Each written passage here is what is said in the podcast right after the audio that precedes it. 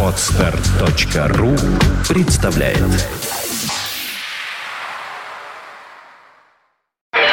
Рок. Рок-рок История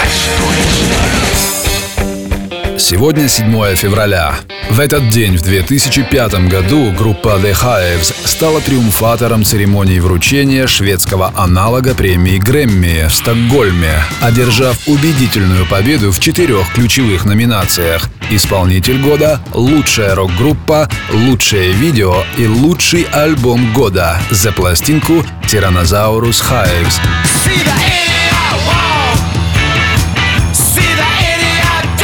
Группа The Hives была образована в Швеции в начале 90-х и благодаря своему бескомпромиссному звучанию довольно быстро обрела популярность у себя на родине и в соседних скандинавских странах. США и Британия капитулировали значительно позже, в 2001 когда свет увидел сборник лучших песен The Hives, а их клип на песню «Hate to say I told you so» стал сенсацией на музыкальных телеканалах.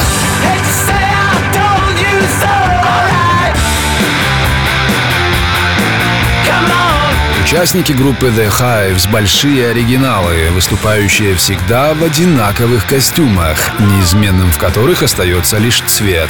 Он всегда либо черный, либо белый. Автором всех песен The Hives является некто по имени Рэнди Фитсимонс. Группа называет его шестым участником коллектива, создателем команды и ее менеджером. Впрочем, он на протяжении почти 20 лет сохраняет инкогнито, и многие уверены, что это выдуманный персонаж.